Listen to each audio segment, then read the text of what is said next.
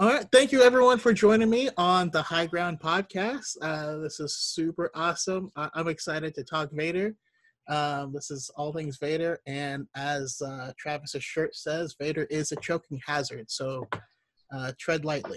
Uh, I want to uh, start by kind of going around the circle and I just do clockwise. I don't know if the orientation is the same for everyone, but for me, it would go to Travis. But uh, we'll start by asking, you know, who are you, and um, you know, a little bit about your history with with Star Wars, but mostly about you know what is about Vader. Why is Vader such a badass? How is he, you know, in my opinion, the greatest cinematic villain of all time? Um, I. I, I don't feel anyone else tops him. Not that he's my favorite villain. I love Doctor Doom, but cinematic villain, got to give it to Vader. Uh, anyways, Travis, your thoughts? Okay. Um, right the bat, I was gonna say you should have like a Maz Kanata little meme, like "Who are you?" You know, uh, whenever we have that question.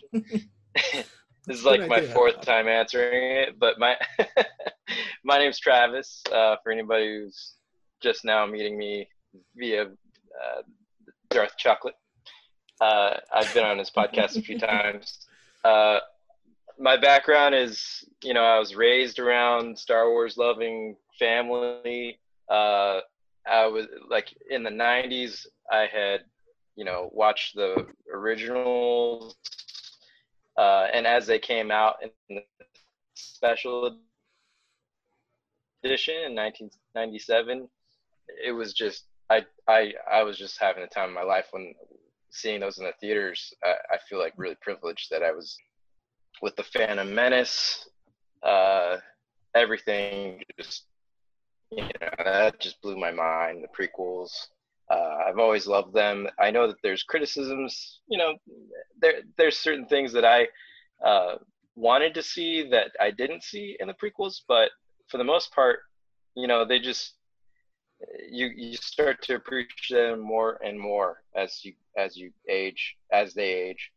Um, and so yeah star wars has just been really uh, important to me uh, as because i'm an artist i'm a musician and star wars is one of the one of the franchises there are a few that really uh, coalesce art and science fiction and i'm a science geek. So that and also music, like all in the same uh, just world, you know, surrounding each other and intermingling. And and it's just for me, it's like the ultimate creation. Uh, and it's inspired me uh, because I'm a writer as well as an artist to do something just maybe 1% of what George Lucas has mm-hmm. accomplished, and and John Williams combined with Doug Chiang and you know all the artists. Anyway, that's my ramble of who I am. Uh, but uh, but Darth Vader uh, to me is he is the iconic uh, not only villain but main character of the saga, um, and you know there it's there are very few, if any, uh, characters or personas in pop culture or fiction that are are larger than Darth Vader, um, and it's very much earned. You know, you have David Prowse and uh, uh, um, I, I, don't know why I'm. I almost said Samuel Jackson. Uh, oh no, I'm getting. I'm, I'm already gonna get hate on that. Okay. Uh, but you hate. know, you know what I'm saying. You know what I'm saying. Uh, Darth Vader. He's just, he's just amazing. And uh, let's talk Vader. Let's talk some Vader. Uh, all right, Pep. so my name is Pep. I am at underscore element seven underscore on TikTok. I make a lot of educational videos on Star Wars and I answer a lot of questions and I try to get people to learn more about Star Wars every day. Um, my history of Star Wars, my brother, my older brother, came home with the VHS one day. It was A New Hope, and it just skyrocketed from there. I just went down the rabbit hole. Um, Star Wars was probably my first brush with fantasy worlds and mythology, and like everything about the Jedi and the Sith and the Force just propelled my mind into everything I know about what I what I insert into design, narrative, and writing as a game developer, and that's it. It's just like everything about Star Wars is like it's like a it's like a puzzle. You know, at first you you don't see the whole picture, right? And Dave Filoni and Lucas has come out and said this many many times. They don't give it to you because the best thing about Star Wars is speculation, right? And so they'll have comics, books, and they'll have the Clone Wars and all kinds of accompanying media that fill in those puzzle pieces that are missing. And then once that final puzzle piece is in there, you're like, now I get it, right? Mm-hmm. And that's part of the reason why I make the videos that I do is so that I get that one comment every like two weeks. It's like, you know, after seeing your video, I have a new a new perspective on either the sequels or the prequels, and now someone new can appreciate these things. As for Vader, he is probably the only, if not the only, one of the only uh, villains that can command a space with no words said, right? And he's the only villain that you know it, it like shit's about to go down when you hear him breathing so a lot of villains have like, you know, these iconic monologues and they have their signature catchphrases, but it's like perfect example in recent memory is Fallen Order when I was playing that. And, you know, Trilla is there.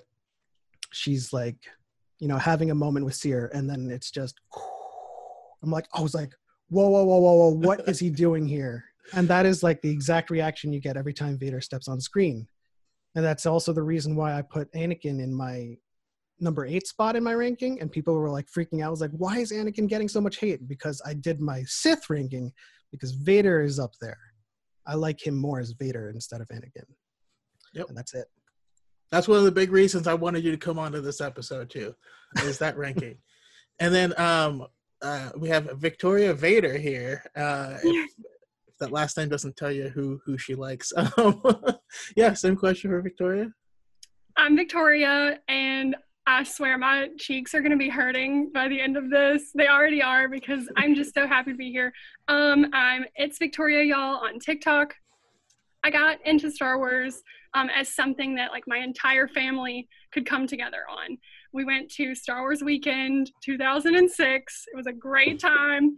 Um, and I just really enjoyed having something to do to engage my entire family. Like my dad, my mom, my little brother, and me, we were all able to come together on to this interest.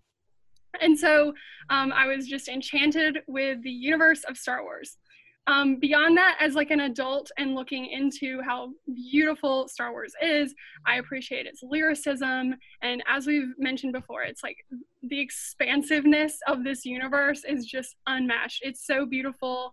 As you're mentioning about the puzzle and like new pieces to the puzzle every single day and there's always something to learn something new to see. Um, and so I, I love that about star wars. Um, i remember seeing uh, I vividly remember seeing Revenge of the Sith in theaters. Um, and so I grew up in that era of Star Wars. I remember wearing Leia buns and a Darth Vader shirt to school. So um, it has definitely been a part of um, like my family uh, growing up. Um, but about Darth Vader. So throughout this podcast, we'll talk about him uh, and his you know impact on a larger scale. So I kind of want to talk personally why he's so significant to me. And I do a lot of thinking about this. Um, so fiction, it allows a consumer agency on how they process the information. Um, and so with, with Darth Vader, I think he falls into the category of like what, how I can process his story in my real life. I'm obviously not relating to him or idealizing any moral greatness that he possesses, which is also the function of fictional characters. But for Darth Vader, to me, he represents in a larger scale that anything can be conquered, any darkness can be overcome. Um, and that just was so beautiful to me. And it, I think that's why it's so impactful in the long run is that he's mutable to be the face of both ever the darkest evil you know and the conquering of that the redemption the light that you can find. Um and so i guess um growing up darth vader i was able to like project anything bad onto him as and see that i could conquer that. And so to me i see darth vader and i see hope because it makes me remember anything can be conquered. I don't know. That's cheesy. That's awesome. No, it's not cheesy. It's I, I, love it. Yeah, ex- exactly. Oh, and you know, no one else in the, no one in the Star Wars universe uh, thinks of Vader and thinks of Hope, but right, right. I do appreciate that that experience. Yeah, and then uh, for for me, you know, thinking about it, and especially how how Pep mentioned the, the puzzle, um, Star Wars to me has always been uh, like an onion, right? It's about it's about layers, yeah. and at its most basic layer, it's it's a a young adolescent's power fantasy. Really, is the outside layer, but there is so much love and thought process and history and lore making and research um, and understanding went into building this universe that you know, when you're little and you see this, yes, you see this the power fantasy, like, oh, I would have superpowers and all this stuff. And you get a little older and you go in a layer and you're like, oh, there's extra stuff here. And you get older, you go in another layer, and you just keep going down. And I still find stuff that I'm like, wow. I, I just like just today I you know learned that um in all three acts of Empire Strikes Back, uh, Luke at some point is suspended upside down and he has to use the force to um, in that predicament and how that advances the story and how I don't know it's just there's so many you know he, he's he's upside down hanging from from the ceiling in Hoth right mm-hmm. uh, he's upside down doing a handstand when he's training with Yoda and he's upside down at the bottom of the Cloud City and when he has to reach out with with Leia and it, you're just like that's a thing that they did on purpose. Yeah, it just awesome. Star Wars rhymes. I don't, it just it just goes deeper and deeper every every freaking time. I love how you mentioned uh, onions because once you get deep enough, you can start crying. and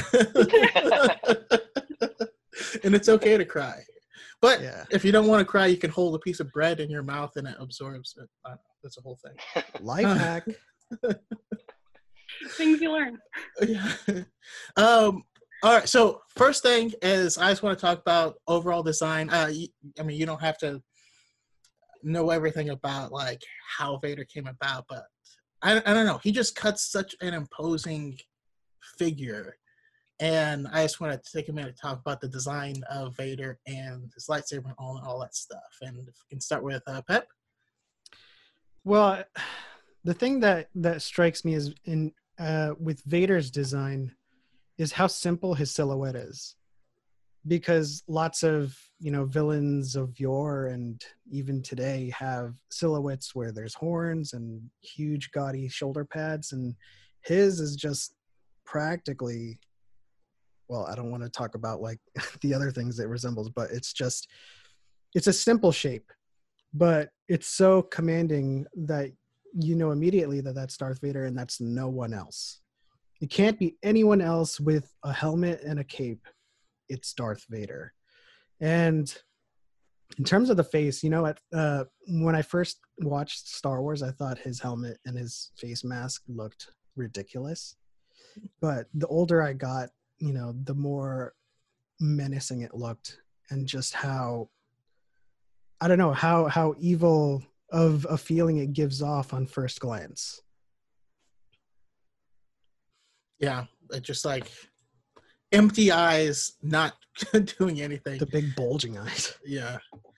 Uh, and then also, I, I gotta say, I actually do love the classic red lenses from the original, but that's that's a whole different topic. um, but uh, Victoria, One thing I love about Darth Vader's character design is from the beginning, he was designed to embody both the universal and the specific.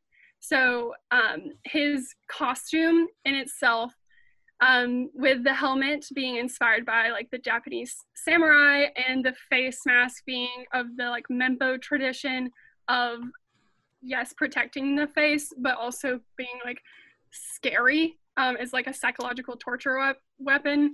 Um, and then his capes were monk capes or from like a um, nomadic tribe. Um, and his bodysuit was um, a military uniform from the German trenches in World War One. And so just having these universal elements, but also very specific elements, um, I think is really beautiful in his character design, not only physically, but ultimately, like as the story goes on, the more we learn about him embodying both very specific details of having a very complex, unique story, but also being a universal character and relating to universal ideas. So another thing I really, really loved in his early design um, is the fact that like um, there's like I, I made a note on this that the first time he's written about is like the idea of being conjured through the wind, coming in on the wind. And so I thought that was a really beautiful kind of metaphor of his presence. Like um, like you were saying earlier, Pep, about how he's in the scene when he's not in the scene, like when he's not speaking. His presence is commanding. Mhm. Um, and in the 1976 novelization, there's an F alliteration to describe him. Like, and it says flowing black robes on a figure for face forever masked. And so those F sounds sound like his respirator. So like, like the F sound. and so just the idea of conjuring him um, as this kind of almost otherworldly mist is really beautiful. Um, and then just kind of the, going further into like his actual portrayal, how the people that played him always said, "Don't get in the way of the character." Like James Earl Jones, there's a quote that says, "I did not want to get in the way of the character," and so Darth Vader is himself, um, and with him being faceless, it's interesting because he's not an actor or anyone who portrayed him and throughout all of history. He is Darth Vader, and that is his identity. And um, I just, I really think that's beautiful. I also didn't notice like until later on that he still had Anakin's tunic like Hmm. around his suit. Neat. That's amazing. Oh, I'll have to Yeah, like the the like his the cloth that's around his mechanical part Mhm. of like that Uh-huh. chest part. That's his black tunic, but it's not crossed. It's just he's still wearing it. That's amazing. Oh. No, I, I, I, yeah. I, I mean, I can't top anything anyone said, but um, his, just like you said, his his silhouette being so recognizable, it just makes me think of, um, you know, the the uh, illustrations for the Phantom Menace, where it was Anakin as a child, but the shadow on the wall was Yeah. Vader's. Yeah. And the same thing about when in Attack the Clones, when he gets on the speeder to go out to do the Sand People, but his silhouette is Vader's silhouette. And it's just that type of like iconography that makes it the character so unique. And you know, like you were saying, Victoria, uh, Vader is his own character. I know James Earl Jones. I love James Earl Jones. To me, when I see Mufasa, I hear James Earl Jones. You know. James Earl Jones? Uh, I wish. I thought you said you knew. no, no, but um, but but you you know what I mean. Like when I watch The Lion King, I hear James Earl Jones' voice. Uh, but when I watch Yeah. Star Wars, I hear Vader's voice. I, I don't hear James Yeah. Earl Jones That's true. Yeah. uh, at all. Uh, not to mention, I actually just rewatched uh, the original voice acting from David Prowse, yeah. and he's like a he's not menacing as a Scottish accent. It's it's the best. I want them alive. uh, but yeah, uh, his uh, to to Travis, you know his design and concept. Oh yeah. Um, yeah, you know, Darth Vader, he's kind of like the only other iconic character that I can compare his look to is like Batman. You know, the cape, the darkness. And in a lot of ways, you know, they're very similar. Like you were mentioning, Victoria, they're based on samurai kind of characteristics. And uh, so Vader, he really does have that presence, that fear-inducing presence of just a all black darkness. Uh, like he's he's he's a monstrous demonic visage to anyone who encounters him. And um, and not only that, but on top of that, he's a cyborg.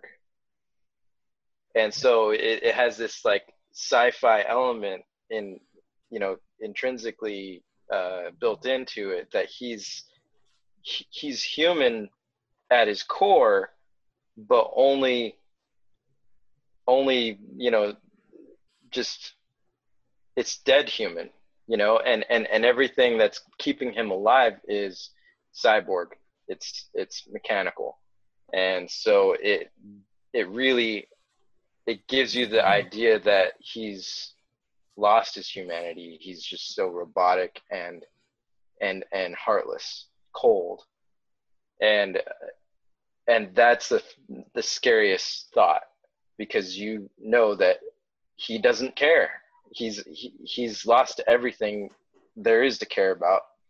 And all he cares about is destruction. That and you and you instantly understand that when you see him. Uh, so it's it's just brilliant design. Um, and and then when you have like his face really it, it mimics kind of the sunken eyes of a skull. And so it really it it it gives you that that under like unspoken language of death. And and you're like looking at your own death when you're face to face with him. Uh i i just i love that. And um so and and vader his his uh you know his buttons and stuff it's like nobody knows what those are for Laser mystery tag. there's there's mystery involved yeah the laser Pop-Tart, tag popcorn. ah, I always thought he made beats with those. yeah I like how you mentioned like the the skull um motif on his mask too, because Mhm. like he could also be um chalked up as like a visage of the Grim Reaper as well. Yeah, exactly absolutely. Especially juxtaposed with the white armor of the stormtroopers. Uh, it's Yeah. yeah, it's it's beautiful. yeah um And, yeah and then i don't know go go ahead Sorry. In addition to that, you just reminded me of the um the the what was it called? The Rising of Darth Vader. There was a novel. It's it's no longer canon, but it's very good. And it starts. It's it's the beginning of Vader being Vader, and it starts with him with his inner monologue of you know I look with my eyes, but these are not my eyes uh, and I I breathe with my lungs, but these are not my lungs, and you know, and the end is is this really living? And I don't. It's just it's just it's so cool. It's so cool. But I don't Yeah, want to spend. The Like, conflict was there from the beginning. yeah. Have you ever have you ever listened to the song "One" by Metallica? It's about a soldier who's lost all of his limbs and his eyesight, and he's just basically just on a hospital bed, wishing to for death. It's like that is Darth Vader, uh, and until until given the suit, and and yet still every moment he lives, he's still feeling that pain of just wanting to die and and and and then that's what feeds his hate and anger and i mean it's no it's no question as to why he's uh, so powerful in the dark side because that feeds it every single moment of his life. Yeah, actually, the uh, the Ninth Sister makes that same remark in the 2017 Vader comic, uh, and yeah, I'm gonna pop that page up right here so people can see it uh, on the YouTube later. But uh, no, that's a that's a great point. Uh, but moving on, I want us to briefly all talk about Anakin. This is about Vader, but we can't talk about Vader without touching on Anakin. And uh, kind of your, your overall thoughts. Was he a, a whiny little little punk, or yeah, or, or,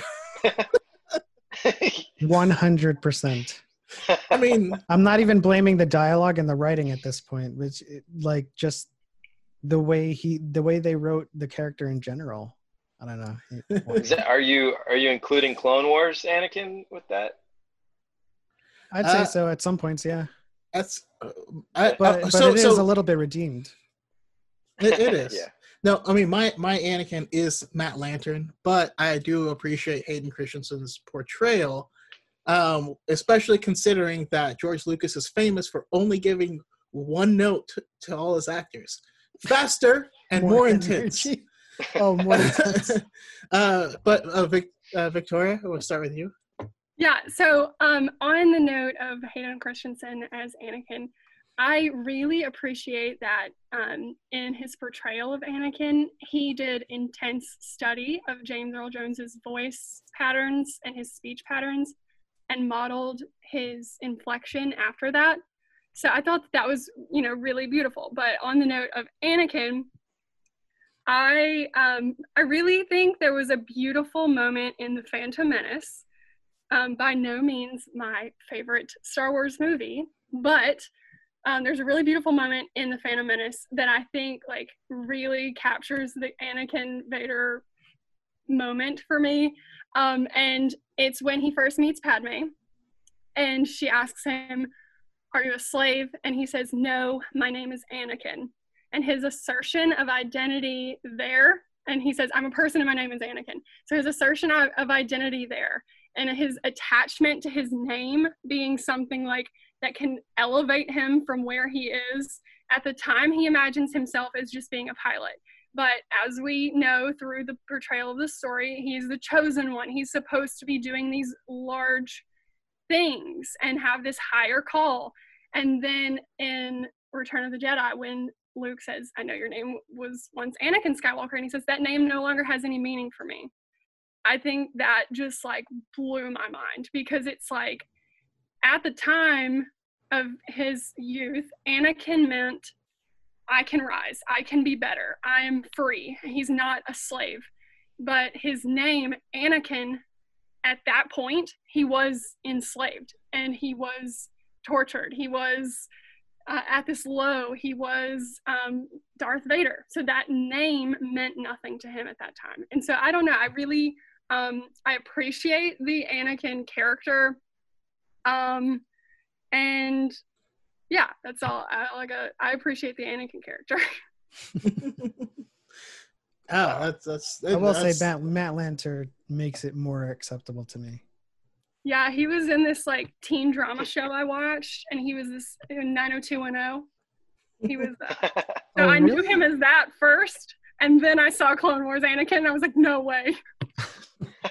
That would change everything. Uh, that changed it. I do not recommend.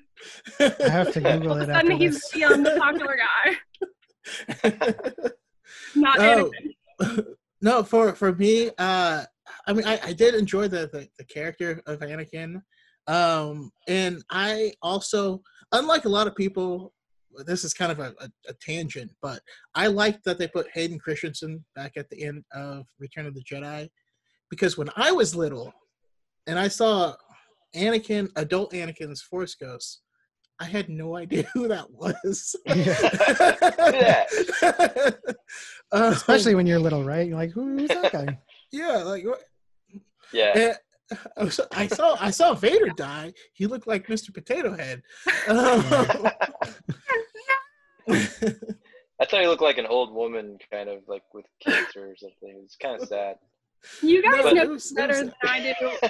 You guys know this better than I do, but isn't like the the like a the creation of a force ghost don't you have to like reassemble yourself or something did i read that Yes. somewhere? Yeah, so yeah. wouldn't he reassemble himself as The last person he remembered Yeah. himself being Anakin, which so I, makes I do appreciate Hay- hayden christensen at the end for that reason yeah. Yeah. And, and uh and anakin as as whiny or whatever of a character as he was um the little bits in the clone wars where you solve that element of darkness Mhm. and you know on the surface of it you hear the jedi say you know they're against attachment and you're like that's stupid right of Mhm. course you have to love and then you watch it and you watch how anakin's great capacity for love is what corrupts him. Uh, I, I don't know. That that kind of hit me you know because as um just in popular medium it's it's you know love is all you need but uh, is that is that always like, is that always true? I, I don't know. I also like the dynamic that the Clone Wars showed with Obi Wan and Anakin, in particular, in particular with the notion of love, because he talks about it with Obi Wan when it comes to Satine, and he's like, Yoda warns us about attachments, and Obi Wan's like, well, you also don't forget about the underpinnings of remorse. So Yeah. that was a huge lesson, and that's why I, I was a Ray Kenobi person early on. and that's why I love Obi Wan so much because Mhm. uh, Obi Wan to me is still the example of the perfect Jedi. A lot of people look at Qui Gon for that, but I also think Qui Gon was also misguided. I see Obi Wan having that same capacity for love and caring for absolutely everyone. Whether it was Obi uh, Qui Gon dying in his arms, Satine dying in his arms, or his enemy Maul dying in his arms, he cared for everyone out of principle, and I think that's what that's what you're supposed to be, you know. Mhm. But that's a whole side topic. um, uh, Travis, your thoughts on Anakin? Okay. Um, yeah, Anakin. Uh, okay, w- when we're talking about there, I mean, there's a lot of talk about the dichotomy of the Clone Wars Anakin versus the theatrical Anakin, and that they seem to be kind of different personalities. But I don't think that takes into account the fact that the movies take place within like very very uh, small time frames. And they're de- they're separated by decades. So i mean you have the child anakin and then you have episode 2 is like 19 year old anakin and then episode 3 is almost 30 year old anakin. And so these are and and then when you have just episode 2 and 3 those are just two moments in his life. And they're very trying emotional moments in his life. You have his him having dreams about his mother getting killed and murdered and and and he goes after to save her. Like this is a huge emotional time in his life. And he's seeing padme again for the first time and he's having all these feelings of love and you know it's kind of cheesy but that's that's life. It's it's like have you never felt like cheesy before? And and i think that it's it's just a matter of that's the moment in his life that was pivotal and ended up being in that movie. And then in the the the um revenge of the sith i mean that's it's his transition into being darth vader and darth vader is all pure emotion it's he's tapping into the dark side and that is that is the flaw of of the of of what leads you to the dark side as yoda taught us in episode one. Fear and uh all this anger and hate like these are all dark emotions. And so he's like emo you know like and it's 2005 so here we go. Everybody's all dissing him for being emo but but in the middle I would also of- like to take this point this to uh just just say that both both Travis and I were both very emo people. We were both in emo bands all for were. years, and we all were. we went to lots of shows. It was the best. hey Emo's coming back. We were all at just- one point in our lives the Anakin that said, "It's not fair." Yeah. That's my point, man. I mean, we all have it, we're human. We have emotions and that and that really is what made Vader so scary because he even though he was feeding off the emotions to to fuel his power, he was hiding well he was hiding a lot of the emotions that he he, he had about uh, you know he's bearing his emotions about his children about his love that he had lost. But but all of that buried deep down was it was like a it was just like a root system for his power. And and it comes across as robotic you know because he doesn't care about anyone else but himself and his own pain. Um and and and so but but when you have the clone wars anakin he's being heroic. He, and he's being the true anakin that was able to be redeemed at the end the heroic anakin that he always wanted to be uh, to free slaves from from from that kind of oppression. And and and we get to see that. That's why we love the clone wars so much. Yeah. um and and so there are two sides of anakin just like there are two sides to all of us. And and it's you know w- when we have control over our emotions and when we don't. And um sadly for anakin it, it led to you know his embracing the dark side. Um and that's like victoria was saying is it's really it's it's something that that is within all of us that we need to keep in check and and and it's a it's an allegory for ourselves that we can look to to really try try to try to try to not go so far you know and keep ourselves in check and in control It was Yeah. the uh, it was the chosen one expectation, really, and Ah. Yeah. it, it it rhymes with the Last Jedi, Luke. 'Cause if you if you need to understand why he went into exile, you need to understand why Anakin fell. He was the chosen one, and every single failure in his life led to such a dramatic fall from grace. So once you're like on that pedestal, the fall is that much um, further. yeah you're you're not allowed to fail and Mm-hmm. uh, to, to me it just makes me think of how a lot of uh young people are treated right now. And and of course when when i was young too but it was like oh you're 18 you don't know what you want to do for the rest of your entire life? You're like Mhm. No i what? I, I should know that now? No you really shouldn't. Um but man this is such an awesome conversation but we're, we're we're going a little long. So i, I want to go hit everyone really quick with this next one all right? Um and we will start with uh we'll start with travis um anakin vader two separate people two different people is that a question or a statement Yes. That's a question. question. Are, are they two different people? oh I get this um, question a lot myself, you know. So yeah, uh, your thoughts. I would really say. I would say they are two different personalities, um, but I don't think they're two different consciousness. Con- consciousness, you know, uh, it's it's it's kind of it's really it's hard to it's it's a yin and yang. It's a, the the light and the dark of the same person, and and yet at the same at the same time li- like we see in the clone wars we see when yoda faces his own darkness um, the way he was able to pass that test was to stop fighting it and denying it and accepting it as part of him. And he absorbed it.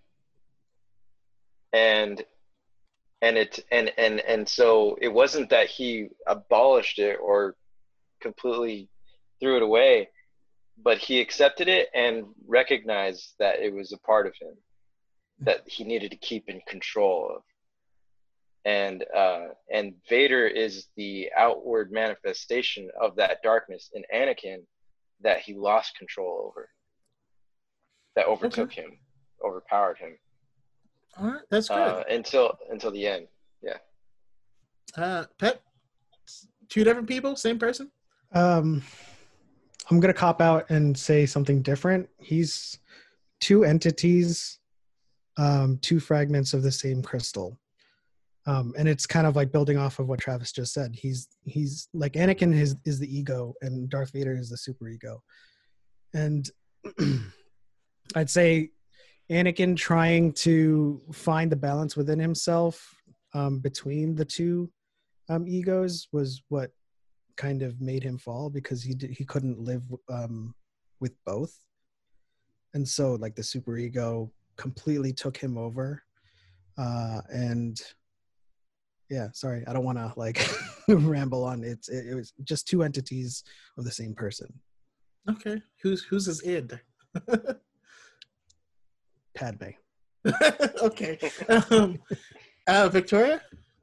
Same person two people? Um yes and no that's a really easy way for me to cop out of that completely but i would say yes and no um building off of everything that was already said I think it's two evolutions or divergence of the same tree or person. So I think it's, um, I think that's why we say in certain moments we see Vader or we see Anakin because um, we kind of do compartmentalize them as two evolutions of the same person. Um, but I, I, I, definitely think there is that convergence um, that I think they're trying to symbolize. And with his character having those two alternate um, manifestations is that like it is two sides of the same human being and it is the same person. Um, so yes and no. And that is a great point too, because okay. when he like stops the, when he stops Luke from striking down Palpatine, I call him Anakin there. Yeah. Yeah. yeah. There's there's a quote. Uh, it's from a song and also from a book, I believe it's two roads split out from here, dividing and the barrier between who I am and who I want to be. Okay. And uh, it's from first to last. it's apropos. and uh, Vader looks like he would listen to first to last. Uh, Kylo Ren as well. But um, I, I, I digress. Uh, so for me, I am you know, I mean, we're all essentially saying a lot of, of very similar things, but uh, for me, it's it's one person, but Vader wants it to be two people, and that's what the problem is because he can't truly make it two people, and he says it. Anakin was weak, so I destroyed him. Uh, you know, and then you know, Luke's like, I, I, I sense the good in you, and he's like, it's too late for me. um, there is no conflict. so I, for for me, it's it's one person, one through line, and um, as we read him in the comics, he tries to destroy anyone that knows who he's supposed to be mm-hmm. because of oh, his yeah. own because of his own personal shame.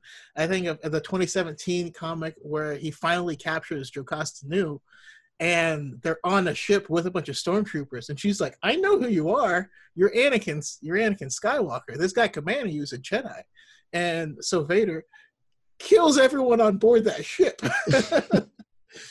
um he wants he well, wants it to be one person uh but he can't yeah there's several moments dude in the comics like in this the star wars where he um encounters luke for the first time and he picks up the lightsaber and he's like I know. I this. recognize this lightsaber. And when he reports back to Palpatine, he's like, "Nope, nothing to report nothing at all." I I think you you hit the nail on the head when you said he was ashamed. Mm-hmm. He has deep shame over what he's become, and uh, and yet that he views it as hatred toward what he used to be uh, because it's constantly haunting him. And so that's why he says Anakin is dead. I killed him, you know, and and from a certain point of view that was true, and that point of view is Darth Vader's point of view. Mhm. And I love how you say it because it, it indicates, you know, just like Victoria was saying other uh, uh, earlier, that Darth Vader, even in scenes he's not in, he's this looming specter over everything. But Mhm. from Vader's point of view, Anakin is this looming specter over everything. I don't know. That's just super Yeah. cool. Um, yeah, and and that I'd include Padme in that too. yeah, yeah, absolutely. Yeah, and that can happen you know and, and it's it's uh it's a very real thing i mean it's it's exaggerated in darth vader's story but but just in reality and in, in all of us you know we may know people or we ourselves may have some like what we used to be like you know the innocence we had as children you know and it, and and it's like there's a deep psychology that that this speaks to and um, it's really interesting. I mean, even my my own I had a conversation with my own mother like over ten years ago, where I asked, you know, there we were going through a lot of emotional stuff I won't get into, but I was like, what happened to you know the person I knew when I was a kid? And she's like, that person's dead. And but then year a few years later, she had a you know she she kind of like got through the issues that she was trying to work through and there were very deep emotional issues that she had never really dealt with in her life and and then finally she she was able to and she got the help she needed and it's like a whole new person completely new like she now she's the person that I knew when I was a kid. And so it's it's a it's a real thing that happens in life that Vader really embodies in and in this fictional realm. And i think it's but it's a beautiful story because i've i've witnessed it firsthand and seeing that beautiful possibility of redemption Yeah. is is awesome No, definitely, and it's it's just you know just like we said for everyone here, if there's things you don't deal with in your past, those past mistakes can become a looming specter over your life. It's that's a real thing. But um, okay, so real quick, we're gonna do uh, two things. So we're gonna go around, start with uh, with Pep this time. Uh, believe I'm supposed to start with you. I'm moving every time, but I lose track. So, um, all right. So, favorite Vader quote and favorite Vader moment. You can pull from anything. Oh my gosh! Can you uh, pick me last so I can? all right. Well, Victoria got excited. I feel like she has something uh, already in the chamber. Uh, go for it. I was gonna say I don't know. I can't pick. But if I have to pick, okay. So if I have to pick, I'd say um, I love the lyricism and repetition of all of Darth Vader's lines. So everything he says, you hear it again or you've heard it before. So like you were saying, everything rhymes. So I'd say the phrase "the power of the dark side" um, is probably my favorite thing to unpack. So I would say maybe that's my favorite Vader quote. All right. So I, I Um, have to I have to make you go into the detail. I saw you did a TikTok video on it, and I, I need it I need it said here, please. Okay. So, um, so the first time he says um, the power of the dark side is when he's talking to Luke, and he is kind of like flexing, saying like the power of the dark side. The second time he says it um, is when he is speaking to Luke again in Return of the Jedi, and he says, You don't know the power of the dark side. I must obey my master. And so this illustrates um, kind of how he is subservient to the dark side. Um, there, it's like the whole like the dark side doesn't serve you, you serve the dark side that Momin says. And uh, then the final time he says the power of the dark side is again, he's speaking to Luke um, and he's about to chuck his lightsaber at him. And Luke said, um, I will not fight you. And he says, You underestimate the power of the dark side, meaning it as a warning. So I think there's so much beauty in that parallel structure of the phrase, the power of the dark side. So the first time it actually means like the power of the dark side, but the other times are actually really sad. Um, so I'd say the power of the dark side phrase is probably my favorite thing, um, like Vader, Vader quote. And it would be blasphemous if I did not say a cool Vader moment was the Rogue One hallway scene. um, it would be blasphemous if I did not mention that. Um, I love everything about the duel on Bespin. I just everything about it is beautiful. Um, I don't want to get too heavy into that and the, all the symbolism of that duel, but like the fact that they end on the bridge when he mentions being Luke's father, bridges being a symbol throughout all of Darth Vader's character arc. I just I just love it. And then um, I'd say another um, moment is when he turns his respirator off in the comics when Tarkin is hunting him. I love it. I'm like, yes. that was awesome. And then um, when you kind of look inside his mindscape, when Cylo turns his kill switch. Oh, oh yeah. gosh, it's so beautiful and so terrifyingly awesome. Um, and then the way he descends in Rebels. Oh, and Twilight. I just, I just love it. Twilight of the Apprentice is one of my favorite Star Wars things ever of all time. It's just, it's it's it's beautiful. Um, I, I would come back to come back to Pep. See if you s- thought of one yet. Okay, so the favorite quote it will have to be kind of like a, a play off of Victoria's answer, which is "You don't know the power of the dark side. I must obey my master," and that's a very telling quote because it's telling Luke, "Help me," Yeah. because you don't know the power that's that I have to submit to, and I must obey my master.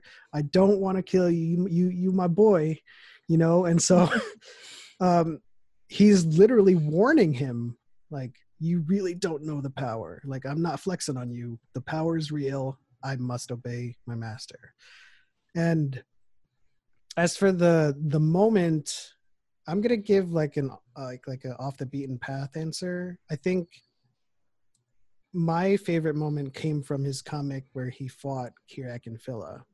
Um, Mhm. and that was like a very trying time for him as Darth Vader because he he was Lord Vader. He was he had overcome Order 66 and he had eliminated the Jedi.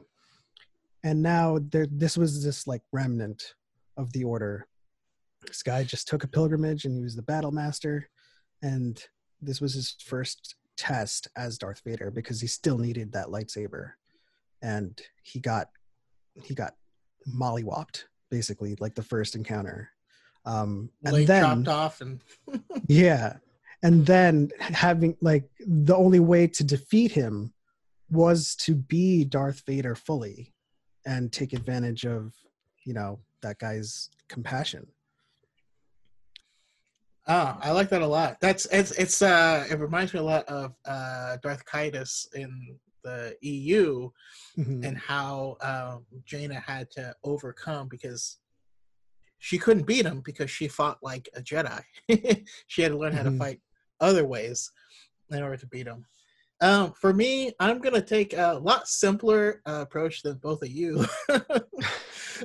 um, No, I my favorite uh my favorite quote is uh sassy vader it's uh vader talking to lando going do you feel you've been treated unfairly? What do you say? Yeah, n- no. No not at all. It's it's cool. It's cool. Do whatever. Do, do you? It- you know i i just love love that quote especially you know um, i'm altering the deal. Pray i don't alter it further. Basically Nice, yeah. you have no say here. I'm vader you're you. Um this is not supposed to be fair. That's that's not a thing that this this is. And then as far as uh vader moment i i did make a, a tiktok about it but um in the lords of the sith um novel and also in in one of the comics it's uh when he essentially is trying to board um is trying to board a, a ship of the people from Ryloth and all the all the play, normal places to board have been destroyed, and he knows if you wait for the star destroyer to come in, they're going to destroy the ship. So what he does is he ejects. His ship is pressurized, so he ejects from his ship, lets it make a hole into their ship, uses the force to pull himself in, and Leia, Leia style. Just t- and terrorizes the ship. And when I say terrorize, I mean he kills the first person, picks up his comm, and just breathes into it. He doesn't say anything. He just What did I say about the into it. breathing? And everyone on the bridge is like, uh, this can't be good. and uh, yeah, he killed everyone on the ship. So that's yeah, that's that's gotta be my favorite Vader moment. Uh, Travis? Yeah. so one of my favorite Darth Vader quotes is uh, "most impressive." Like that's a good one. Uh, and then also in Rogue One, where he says, "Careful not to choke on your aspirations." Critic. That's a good one too. and uh, a lot of people made fun of that, and I was just like, "Why? It's amazing." Uh, okay, yeah. um, okay, but my my real favorite, um, I have two favorite moments. Um, the first one is the actually the force. I, I mean, maybe this isn't a Vader moment, but I think it's a Vader moment uh, the force cave on Dagobah when Luke goes in and faces Vader, and it's it's a vision, of course, but but it's it's the first encounter Luke has with Vader. Um, he may not even have ever seen a picture of Vader before, and he sees this visage, and he's so frightened by it. And he cuts it down and what does he see? He sees himself. And and there there's just so many onion like layers to that scene uh, that that you see it's it's it's part of Luke's story and and how he is liable to become Vader if he doesn't fight if he doesn't you know if if if he gives in you know to this darkness that Vader himself gave into he doesn't know he's his father yet but but it's a precursor to to that revelation so it's like he already knew it before he knew it Yeah. and Vader is in that scene for all of us who watched Star Wars for the very first time, episode four and five, you know, we're we're thinking like it's it's just a haunting scene for Luke. And and we don't know much about Vader, and neither does Luke.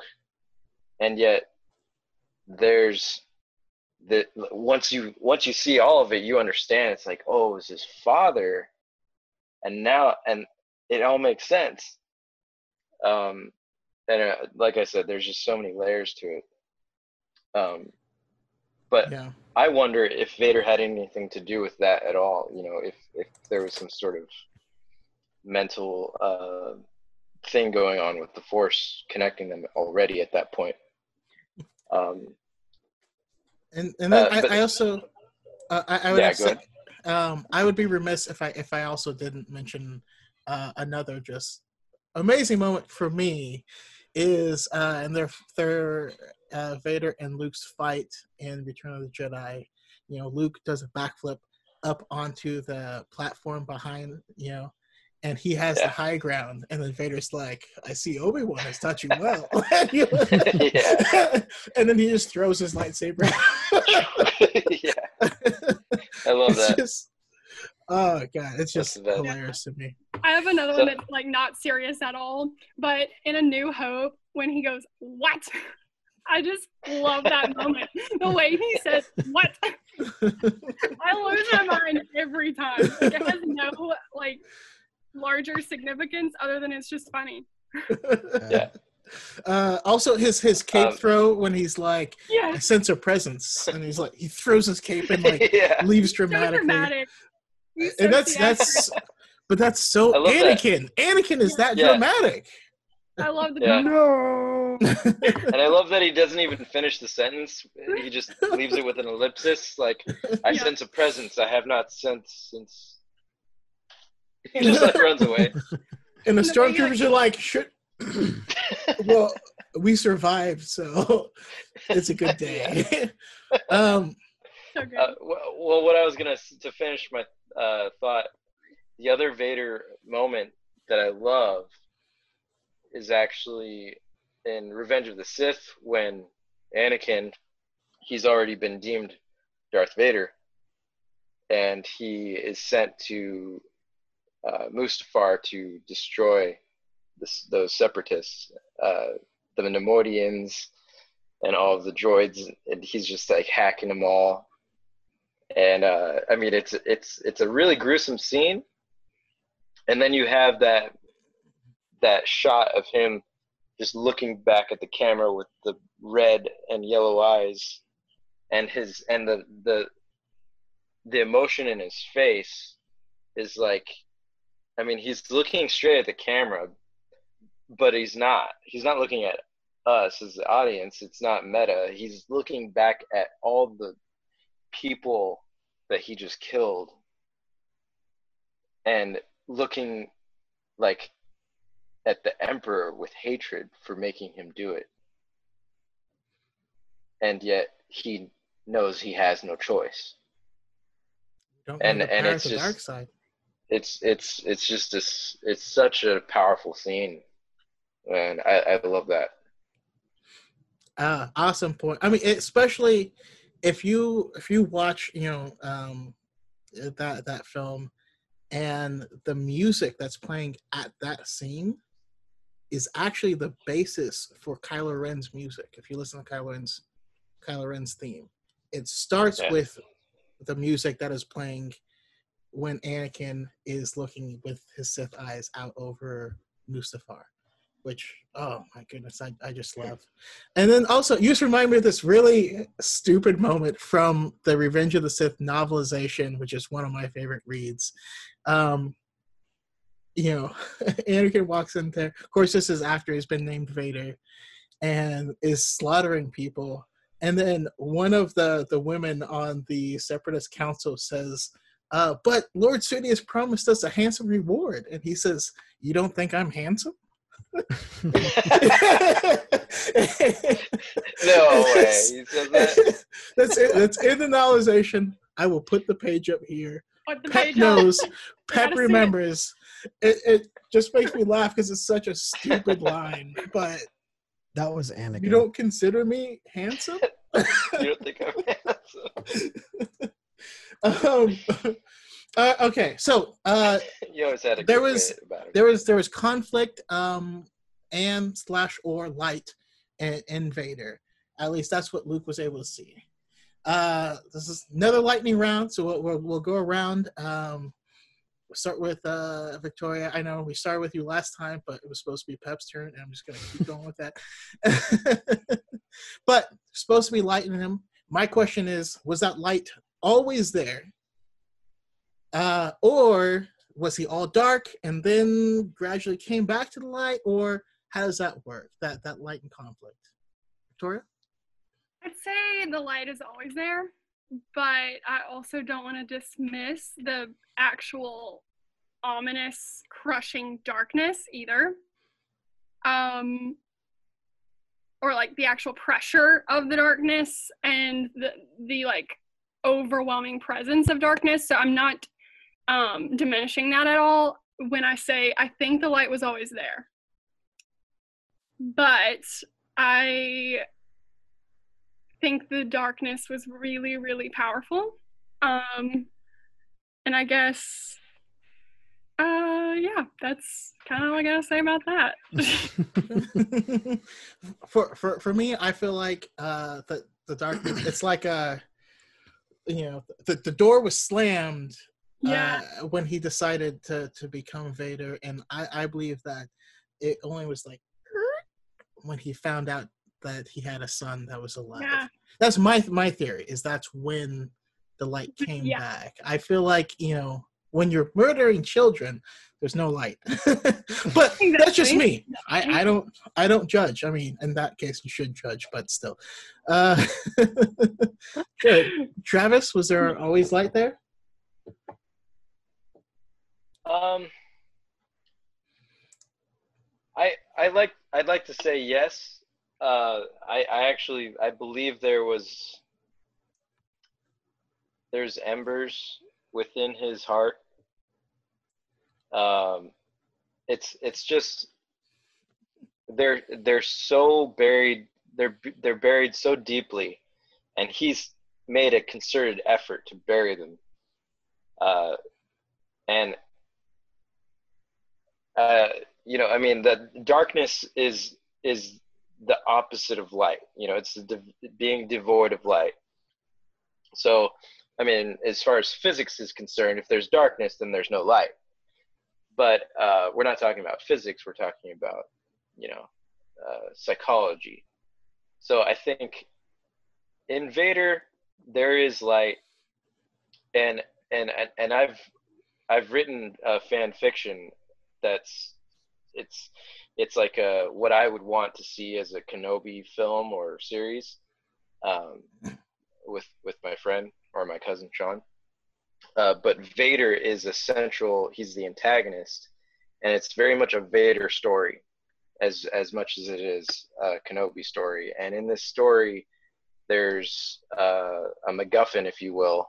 That's like an, an ancient Jedi uh, relic, and when it's in contact with anyone, it reveals their true nature, what's deep inside their heart.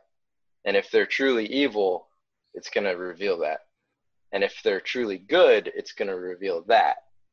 So there's a moment where Vader is in contact with this relic, and it actually, for a moment,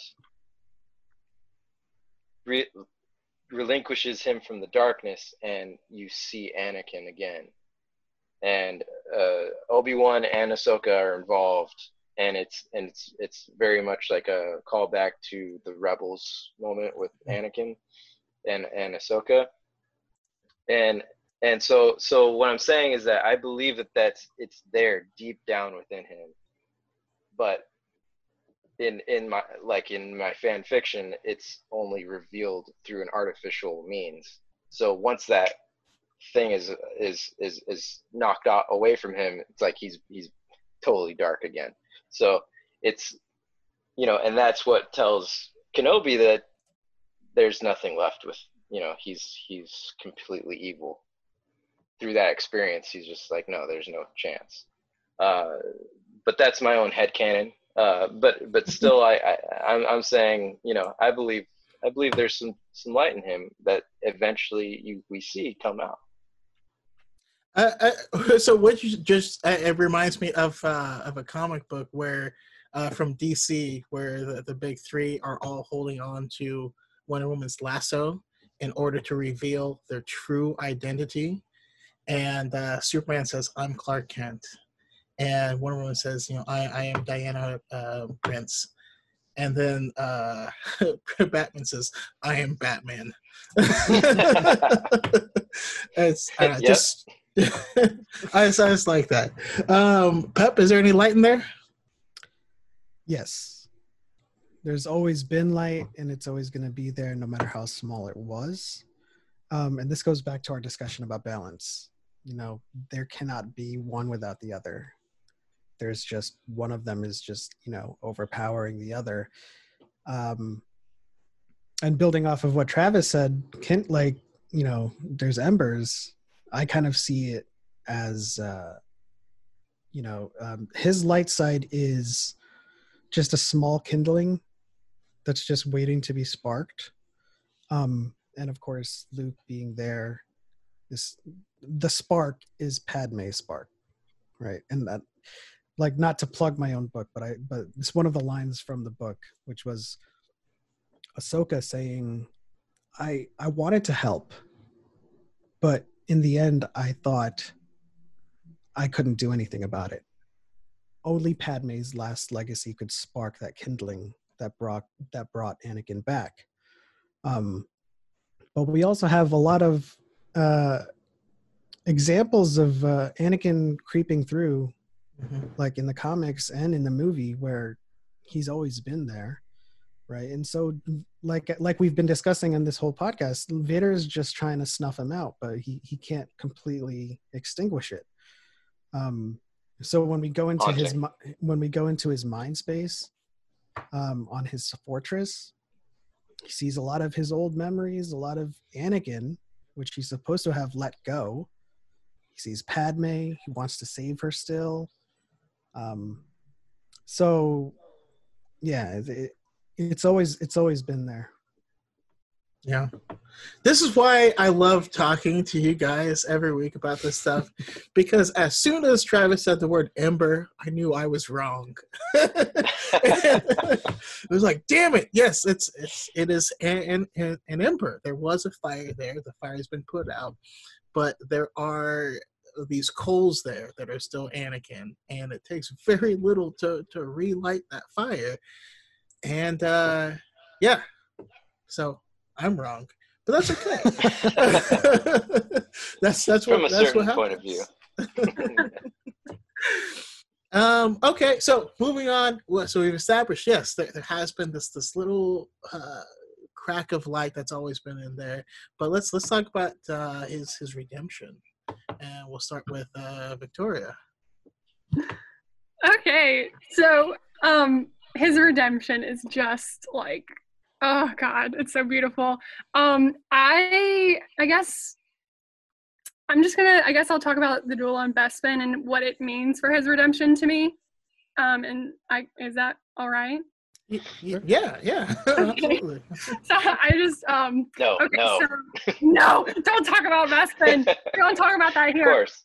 So, um, okay, so the duel on Bespin, we kind of see that last scene, and they're on on the like bridge uh, structure, and Luke kind of is descending, or um, and the moment he gets onto the bridge, he says, "You are beaten. It is pointless to resist." And I think he's talking to Luke, but he's also talking to himself because, and I'll say why. So the bri- the bridge in any moment of Darth Vader and Anakin's character development, bridges are there, like the actual structure of a bridge. So when he's talking to Luke and says, "No, I am your father," it's like Luke's identity changes. Bridges represent change, communication, etc. But he's he's changing Luke's identity to us right there. And he's also changing his own. He becomes his father, not just Darth Vader. Um, and when he acknowledges him as his father, as being his father, that is the first kind of spark of Anakin, because that that is his part of his new identity. And so I don't know, I kind of love that moment.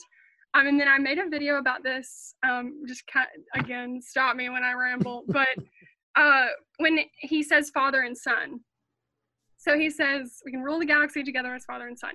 Luke throws himself into oblivion, doesn't want any of that. Then, when they communicate, he said Luke immediately shoots up and says father, calls him father, does not call him Vader, calls him father. And then there's a long pause in which I think there is so much said. And then Vader says son. And I just, that acceptance, that like, oh, beautiful, heart wrenching moment. Um, so I think that's kind of some sparks to his redemption to me as like the most significant point to me. But uh, there's obviously tons of moments we see we see Anakin. Um, Mhm. but I think to me, Why do you want me to cry? I love crying.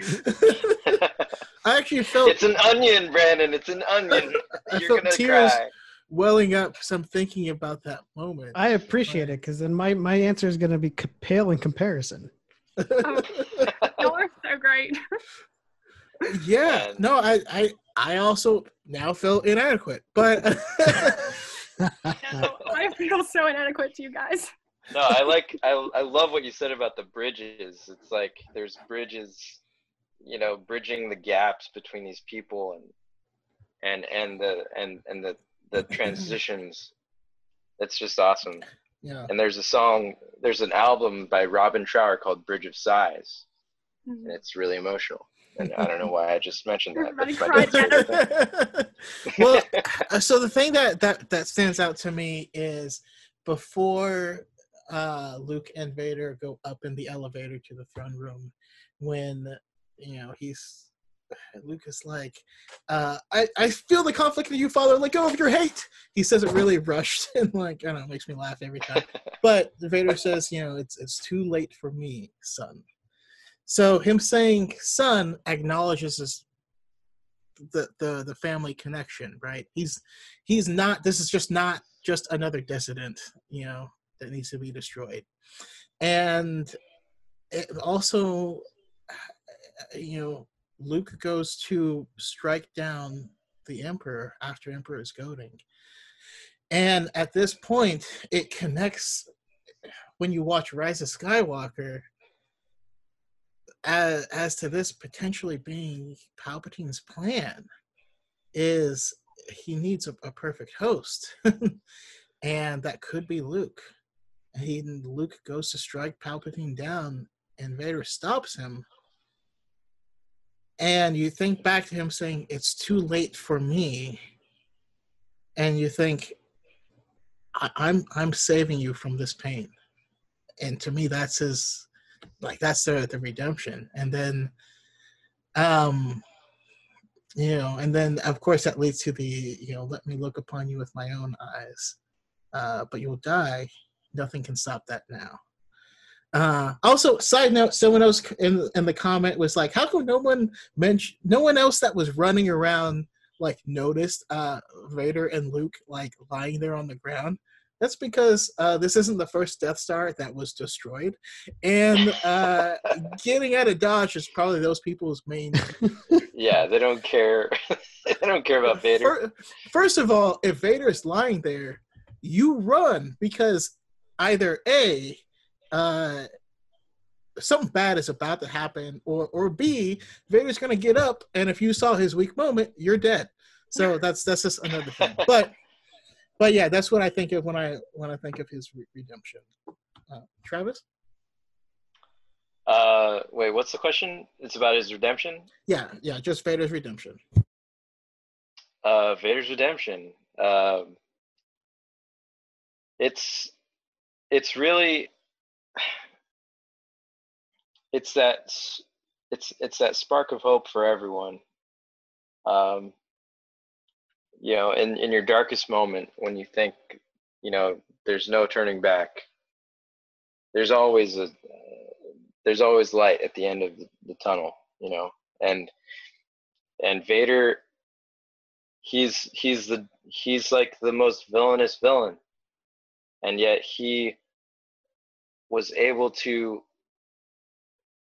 just put away all of that and uh and embrace the light even though it was on his deathbed basically.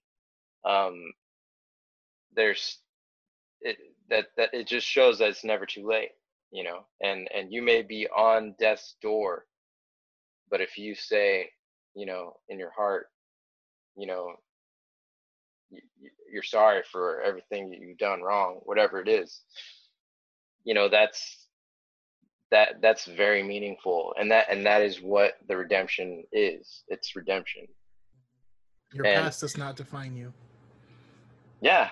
Yeah. It, it's it's how you feel about your past. And if you're like man i'm so glad i killed all those people. Oh my god.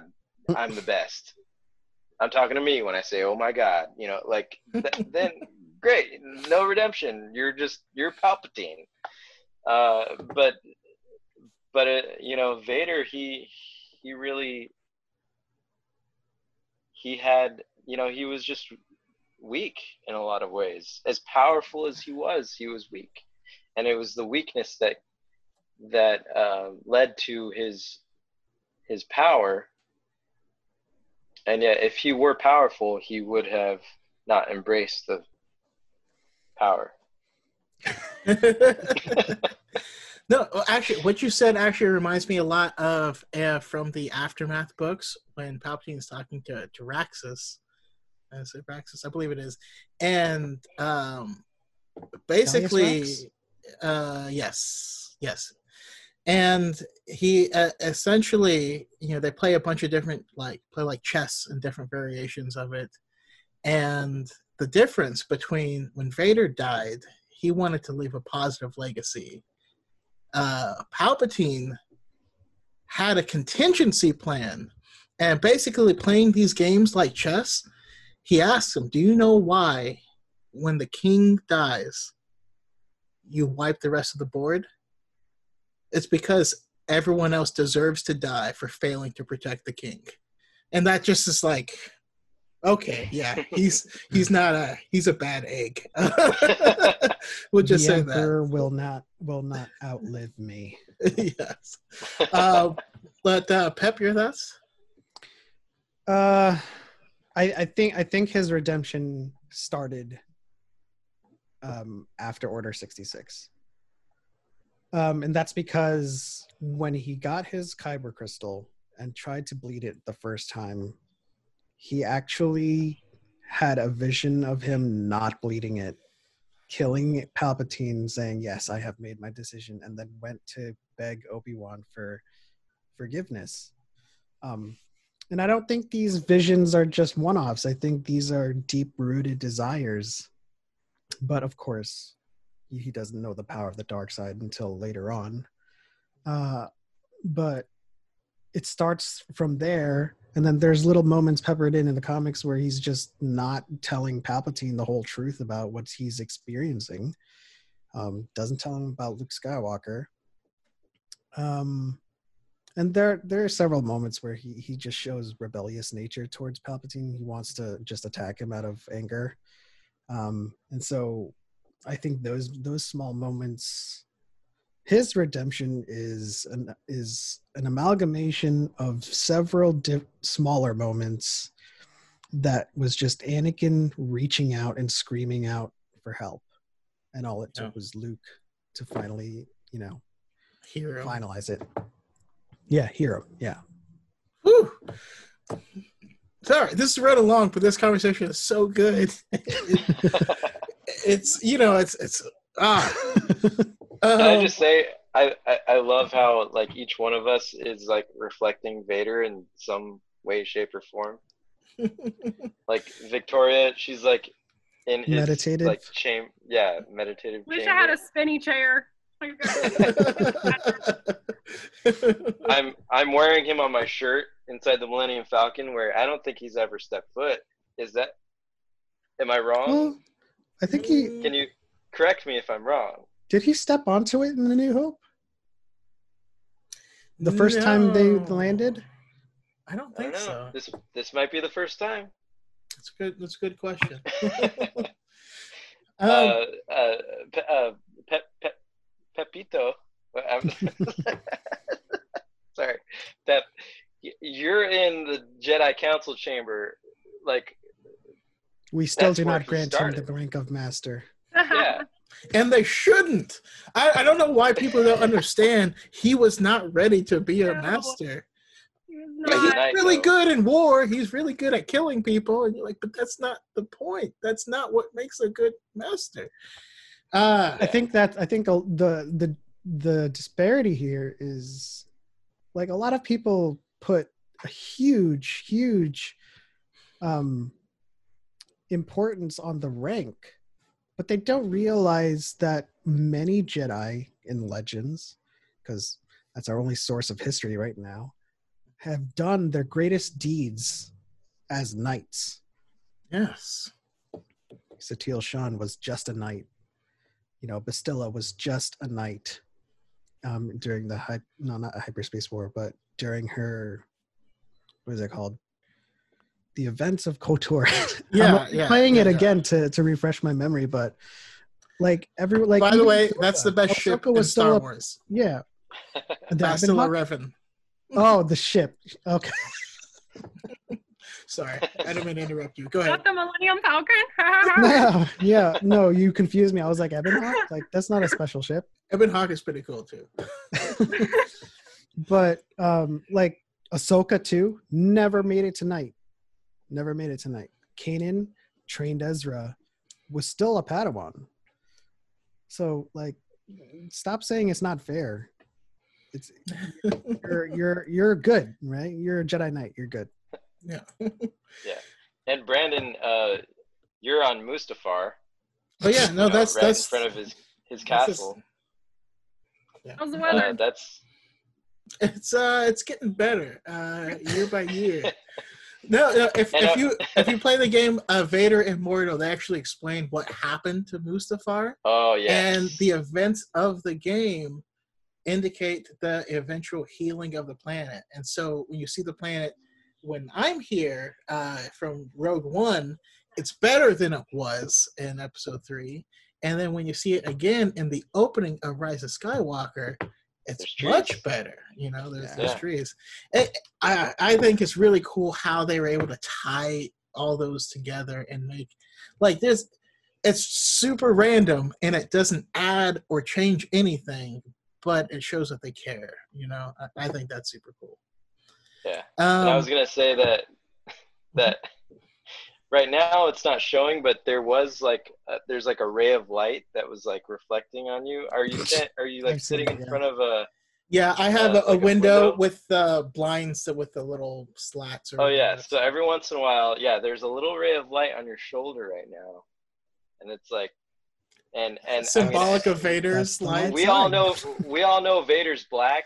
You know, like James Earl Jones Uh, played him.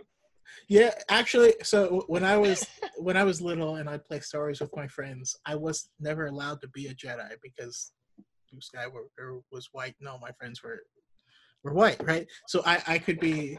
So they told me I could be Lando or Chewbacca, and I was like, "Screw you, I'm Vader," and that ended that real quick. Um, so let's talk about uh, this is I know we're going along. This is uh, essentially the last like major topic. Um, the Skywalker legacy slash curse. Right. We we have. It starts with Anakin, right? Because we know that Shmi wasn't the Phantom Menace. um, although I would like to watch that cut of the movie for sure. But I had a theory that that Rey was Shmi, that she like time traveled back and became Shmi. That was That's, my theory. but, you know, uh, that's because you watched the 12 you were watching 12 monkeys uh anyways um uh so we we saw anakin be the jedi's greatest hope and the chosen one to their downfall and the greatest darkness of the galaxy to the person that actually fulfilled the prophecy uh we, we you know we saw luke is the next person to carry on the Skywalker legacy. Now, Leia was just as much as a Skywalker, but I ne- wouldn't necessarily say that she carried on the same legacy, right? Um, where Luke was the champion of the light, but had his own struggles with the darkness. Um, Kylo Ren was born steeped in darkness, and overall, the Skywalker legacy ended up being handed down to Rey. So I, I just wanted to kind of go go around and talk about this Skywalker legacy being either a uh, you know the the legacy or a curse. You know, in regards to Luke, Kylo or Rey, uh, and start with Travis. Okay. Um, no, like Skywalker is it's it's both a legacy and a curse. I think, um, in in the sense that, I mean, just the name itself, Skywalker, it it, it evokes a, a an image of someone who's rising above, who's flying, in a sense, uh, above, you know, in in the clouds, is angelic and and so it's really it's like the most heroic name in a way. And and and and so it's it's but it's a it's a cursed name because of the the darkness that that uh, that really ha- happens to to Anakin, and and and it always follows him. It follows Luke, and it follows Kylo Ren. Uh, it's just this, you know, it, it it becomes a curse later on. You know, as Leia is found out that Vader was her father, it it really besmirks her name, and and so it's it's just it it it's really sad and it's a tragedy and that's what star wars always has been is this tragedy. It's like shakespearean. And and it's a fall from grace. Um and and it's this idea of of being something that's meant to be the chosen one something that is the best of the best and falling from that to be the lowest of lows. And uh and so skywalker is it's an ambitious name that like can anyone live up to it? And and that's really the the ultimate test for everyone who bears that name is can i live up to the name of skywalker? Yeah. and and and luke succeeds Rey succeeds kylo succeeds anakin succeeds. And it's it's it's just the challenge and the process of the um, it's it's not something that's easily achieved that name living up to it. But it's something that's possible and everyone succeeds at it. And so i think that's the message that that that we all can take away from it Yeah, I like that a lot. Uh, Pep, your thoughts?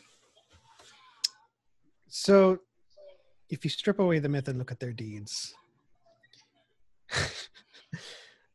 the the legacy of the Skywalkers is uh, hope, and the curse of the Skywalker name is sacrifice.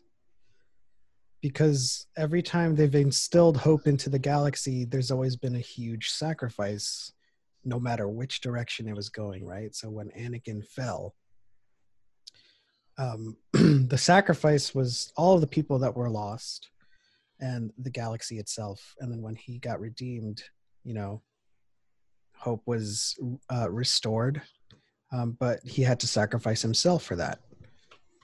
And then, um, I don't know where I'm going with this. Uh, hope. The yeah Okay. it, it, it's all about it's all about like keeping up hope but their their ultimate curse was was sacrifice. And i found it almost kind of poetic that kylo was the one to break that curse in a sense. Um and we've talked about this before but i'll say it again. Um part of part of their curse of sacrifice is that is their progeny to begin with, which was the Force. So if if if all we're going off is all is as the Force wills it, then that means they were there for a specific reason. They were there to make sacrifices, restore hope, and restore balance. And once that is all done, you no longer get to exist. And that's a little harsher way of putting it, but at the end of the day, all of the Skywalkers return to the Force that created them, and it, it and it did so on the heels of Ben uh, ending the curse of sacrifice by saving the one he loved and finishing what Anakin started, and that's just beautiful to me. Yeah. Yeah, I I I loved your your TikTok. Like it, it blew my mind. Of I will finish what you started. I don't know if you you don't mind reiterating that here briefly. Uh, yeah, I mean, didn't I just say it? I mean, you, you did. You did. so Okay. so Kylo Ren is basically saying like to the to Mask Vader, I'm gonna finish what you started, right? And Anakin, the whole the whole reason for living for him in the prequels was to save Padme and save his mother from not dying. Uh, or essentially save the one you love from dying. Kylo says, I will finish what you started. And at the very end, he saves Rey, the one he loved. Yeah. Uh, I just like that. It wasn't explicitly stated. You're, uh, anyways. I, I, I apologize. um, uh, but Victoria. So I love everything that you guys just said. So just to reiterate that, that's uh, that's exactly what I think. Um, I want to kind of like take a different route though. Um, so I love how Star Wars challenges legacy because you know legacy is number one an inherently masculine thing, but an inherently elite thing as well. So Skywalkers were nobody. They were less than nobody. They didn't have an identity. They were slaves, and so it's like um, kind of that strip of uh, identity first and foremost, and then how they kind of expand this legacy not only to not the elite, but not the masculine. So, uh, like Leia being included in the Skywalker legacy is important to me. Um, how they say like uh, the conversation that Luke and Leia have on Endor, like my it, the force is strong in my family, like saying that she's included too that was really beautiful. Um, and so just statements on legacy in general are so, you know, woven through Star Wars. And then with the addition of Rey into the Skywalker legacy, um, just kind of being like what you pick up, not what's handed to you. Um, there's just so many cool statements on legacy throughout the uh, throughout Star Wars as it is. But I think as far as the Skywalker legacy, as you both mentioned, it's a legacy of hope, possibility, and ambition um, being more than what you are, more than what you're made to be, um, and more than what you imagine yourself to be. And so I think that that's kind of cool to take onto ourselves and like we want to be more and uh, do more and answer those higher calls. And so I think that would be perhaps I like take on the Skywalker legacy, the call of possibility. And then as far as the Skywalker curse, I was having a really tough time saying like what the Skywalker curse was, but just the the notion of sacrifice was really beautiful to me, and so I kind of want to just piggyback on that. Yeah. But yeah. No, I I I, I love that as Midichlorians. well. That's the curse. Oh, I, I love like finding parallels between Leia and Anakin Vader character, and just there's so many beautiful ones, and so I love I like I just love that idea of finding parallels between the two of them, and so uh, I don't know. I love including like Leia in Legacy too. Yeah, and uh, uh, if if Leia had been trained instead of Luke, I don't think we would have had any problems. um, You know. I just learned that I just learned that in a comic, it reveals that Leia met Vader before Luke did. Yeah. I don't know if you're aware of that. Well, I mean, she met him on the Tantive before as well. No, well, oh, okay, okay. but But before that, yeah. You're a member of the Rebel Alliance, and and it's- yeah. But I Uh, would like to amend. Imperial, I'm dad. I would like to amend a little bit the the answer.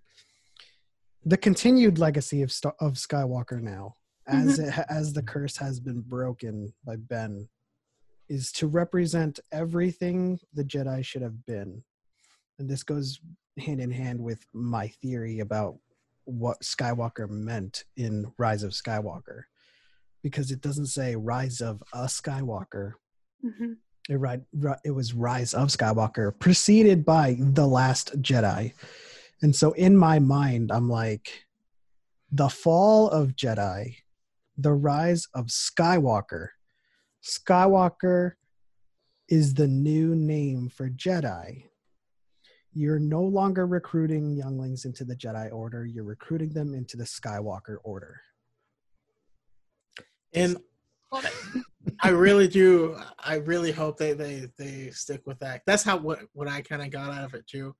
Um, for for me though, you know, this the Skywalker legacy was Anakin was, and, and I also I want to apologize for not necessarily including Leia in into it. My thought wasn't fully formed uh, until everyone I spoke, and then I I get I actually now have more. Um, so being a Skywalker was being the best of the best. It's it's being the hope of the galaxy. It's about being um, the light and a beacon. And when you read the uh, the current Thrawn trilogy, um, there's a force sensitive. There, there are young girls that are force sensitive among the Chiss, and they don't have the in the outer rim. It's really hard to navigate through hyperspace, right? The lanes aren't mapped and things like that. So they have force sensitive young girls. They call them Skywalkers, and they're the navigators because they lead the way. They are the beacon, the light, the hope. And uh, seeing that Anakin was for the Jedi, their beacon, their light, their hope. He fell, right? That's that was the curse. Luke rose up. He was the rebels' beacon, their light, their hope. Uh, he he succeeded. Now, in trying to create a new Jedi Order, he fell into the same trap. You know if if you're basing it off of the old jedi and you do everything how they did you're going to run into the same problems that they did. And that was again part of the, the curse. Now the overall message is that the um, the legacy is not your birthright. You have to do the thing in order to carry on the legacy for kylo ren he's like do, do you know who I am? He's like, I was named after Ben Solo. My mom's my mom's Princess Leia. My dad's, you know, my, my uncle, he has all these legacies laid upon him. He should be, you know, space Jesus or whatever. Um, but he didn't live up to it. You know, not till someone else showed him the way, and that was Rey. And uh, both Leia and Luke saw that, and that's why both of them wanted her to carry on the Skywalker legacy, and she did. And yeah, that's my thoughts on the legacy and the. Uh, but I'll stop it with that. But I'm, I'm going to clip that and make that another video because I felt like I was on fire there. So, awesome. Next time someone argues about uh, argues against Rey Skywalker. um, okay, so that's pretty much everything I wanted to talk about. Uh, I want to do uh, any last thoughts, anything else you, you want to say, and also where where can we find you? Uh, we'll start with Travis. Um, yeah, uh, I guess last words would be, you know, to quote Yoda, "There's another Skywalker." That's good. Uh, and uh, you can find me um, on uh, Instagram at the Time Trav, on SoundCloud at the Time Traveler with one L, and uh, here next week maybe. And Pep. Uh, final word: the new Taika Waititi film. I want it to be Fortress Vader with Momin and him bleeding his crystal in that story. So if that's cool. a thing, I'm, I'm in 100%. Um, you can find me on TikTok underscore element seven underscore uh, Instagram at element x style and on Twitter at element seven x spelled out. And that is it. and also, um, uh, Pep is working on a project uh, for Star Wars. Ah, uh, yeah, yeah. So I'm writing. I'm writing a an audio drama called Star Wars: Echoes of the Past. It is five years after the rise of Skywalker. Um, I don't know if this is really a spoiler or not, but like you know, Mandalorians and everything. Um, but yeah, you could follow that project on on Twitter hashtag Echoes of the Past and on TikTok hashtag Echoes of the Past. And I'm still accepting auditions as well. Yes, awesome. Sounds awesome. And uh, Victoria, final thoughts and where can we find you? Oh man, final thoughts. Um, any problem is surmountable, and I think Darth Vader kind of shows us that. Um, and we all like he his impact is that darkness can be conquered. I think that's uh, really important for us to remember right now. Hope in a hopeless world. Um, and then there was something I wanted to say. One of the topics and outline was things most people Say don't it. know. Please say. I it. want Please to. say. I want to say. I want to say. I found some really obscure things, but all of you probably know it. So, okay, I'm gonna read this so that I don't go crazy. So, in the late '80s, there was a PTA campaign national wide um, that um, addressed the fact that children were scared of firemen because of Darth Vader. And so there was like an ad campaign released that was basically using that like Lucasfilm signed off on that like Darth Vader is not the fireman. Don't hide from the fireman. I thought that was kind of really interesting because that just shows the impact of him on the imagination. So there was an actual PTA campaign involving Darth Vader. And then two bugs are named after Darth Vader in the official Latin scientific nomenclature, which is really cool, I think. There's a beetle species and a wasp species named after Darth Vader. um, the wasp species awesome. actually does have some competition though, because there's the Chewbacca wasp and the Yoda wasp variety. What? That's pretty cool. Did not know that. I thought that was pretty crazy. Um, but again, my name is Victoria. Um, I'm it's Victoria, y'all. That's not IT apostrophe S. I know, I know grammar.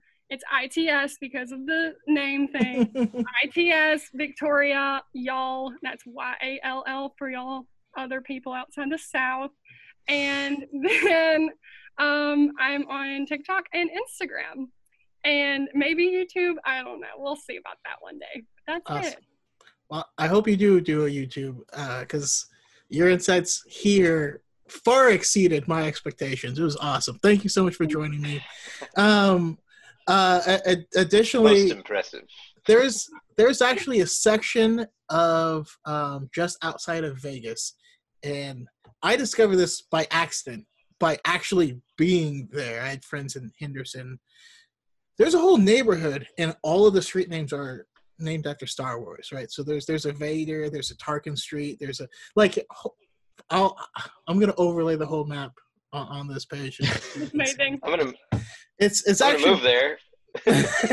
I'm gonna be on Yeah. Vader Street. it's I'll pretty live, on, hilarious. I'll live on Dagobah. this uh Skywalker Skywalker Drive and, and whatnot. I'll live on Salacious Crumb Way.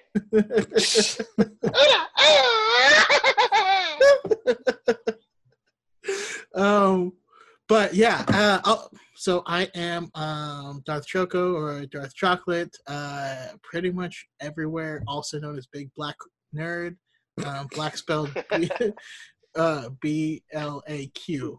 That's a stylistic choice. Anyways, um, I'm gonna leave everyone's links down in the description below. But awesome conversation, guys. I know we ran long. We always do, but this was amazing. Thank you so much for joining me. And may the force be with you always. May the force be with you. May the force be with you. Thank you. The force be with you.